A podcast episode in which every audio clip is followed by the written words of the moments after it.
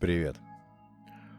Несколько раз за то время, что я занимаюсь своим подкастом, у меня были моменты, когда, ну, мне не то, что не хотелось делать очередной эпизод, следовать какому-то расписанию, но возникало ощущение, что нет никакого смысла поднимать какие-то праздные темы, философские темы, когда вокруг происходит что-то похожее на апокалипсис, что ли.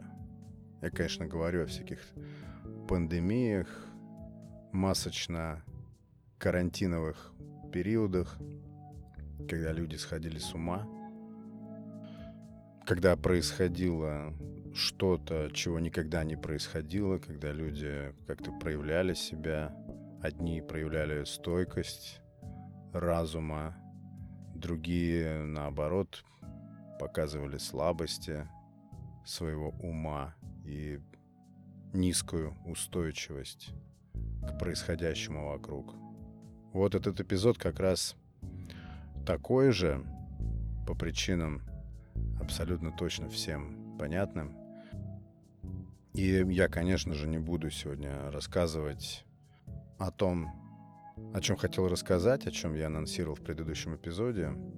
Этот эпизод, скорее всего, получится просто на свободную тему, ну, в режиме просто стрима мысли. И, наверное, все эти вновь возникающие жесткие, жестокие, странные непривычные, дикие перемены призваны и создаются, наверное, для того, чтобы, ну, чуточку подсломить нас, как-то подшатнуть. Это я к тому, что только поэтому я буду продолжать заниматься тем, чем занимаюсь, пока я здесь, и к тому же я очень хорошо знаю, точно знаю, что какому-то, пусть небольшому, это не имеет значения, количеству людей важно, что я делаю. И меня это ответствует. Да, я в каждом эпизоде про это говорю. Я вот помню э, человек, который меня вообще вдохновил на создание подкастов. Это парень Э, из Сан-Франциско, у которого я учился английскому языку. И вот сейчас вот в эти дни я вспоминаю, что слушал частенько его эпизоды, его подкасты, даже не особо не вникая в то, о чем он говорил. Мне был важен контакт, мне был важен тот поток, который он создавал. Его голос, манера говорить, они как-то меня особым образом настраивали. И в самые глухие, мрачные, депрессивные моменты я прибегал к тому, что либо гулял, слушая его, либо ехал куда-то, или просто сидел в кресле. И вот однажды, я не помню, ему, по-моему, вроде бы 50 с чем-то лет, у него умерла мама, и я так понял, что это был очень сильный для него удар. Он пропал тогда из эфира, наверное, месяца на два. Я реально очень сильно переживал за то, куда он делся и вообще как он.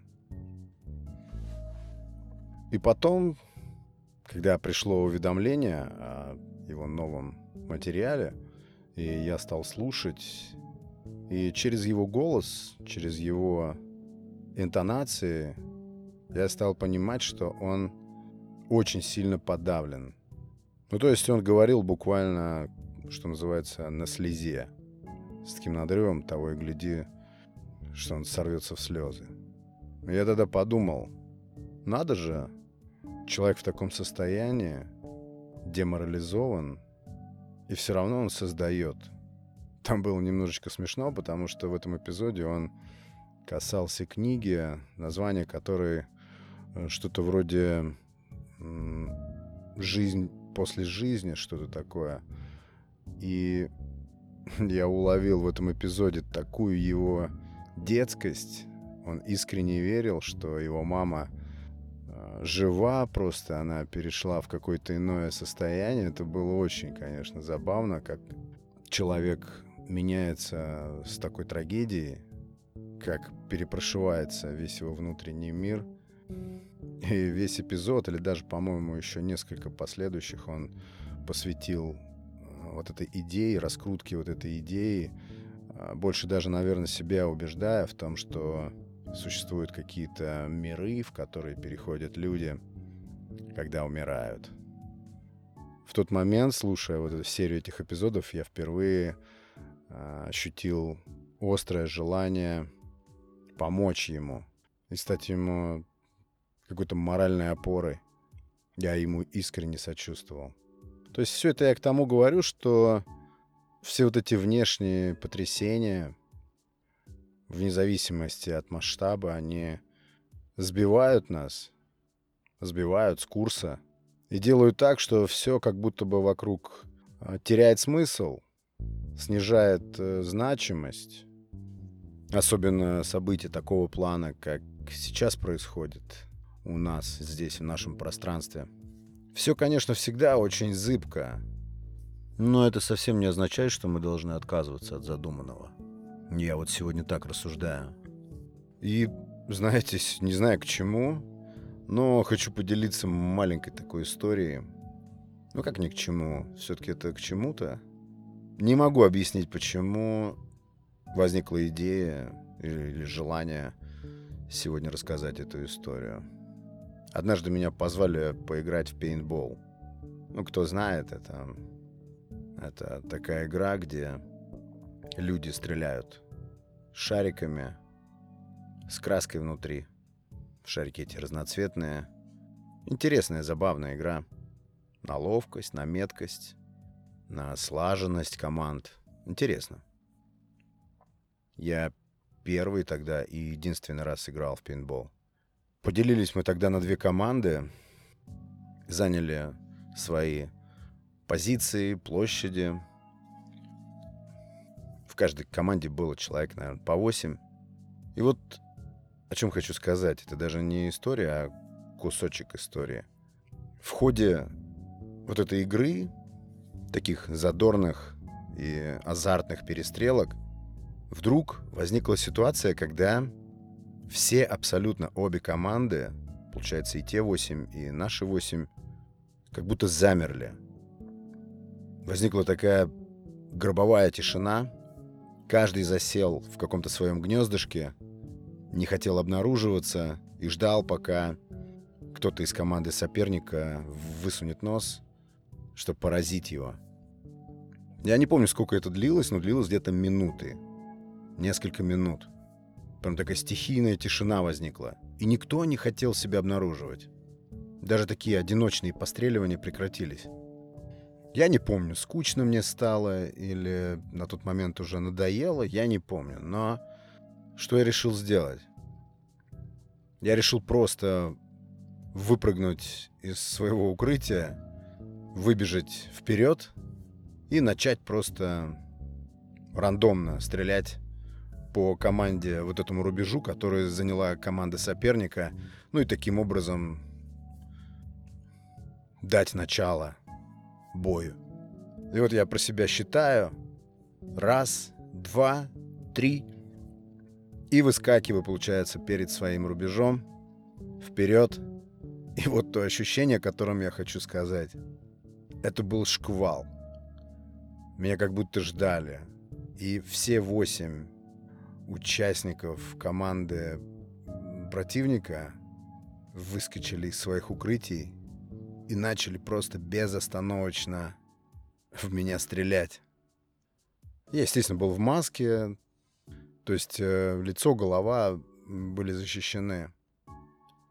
Но знаете, какое количество выстрелов я получил в свое тело, я потом сосчитать не мог.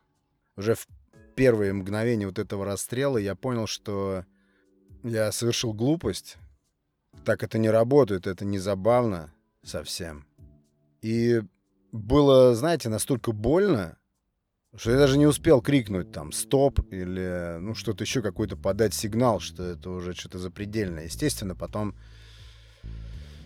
товарищи из моей команды начали тоже включаться э, в эту бойню. Но вот этот опыт интересный, когда я собрал на себя, ну, наверное, точно несколько десятков прямых выстрелов. То есть это было просто очень больно. Потом все это превратилось в такие неприятные, прям кровяные отметины на теле. И мне задавали вопросы ребята и моей команды, и команды противника. Зачем ты это сделал? Что это была за выходка? Ну, я не помню, чтобы я прям как-то сильно как-то критически думал над тем, стоит это делать или не стоит. Это было спонтанное решение, скорее для того, чтобы себя позабавить. Вот такой был интересный момент. И после того пейнтбола мне хватило. Спасибо, друзья, за прослушивание эпизода, этого микроэпизода. Желаю всем удачи и крепости духа. Пока.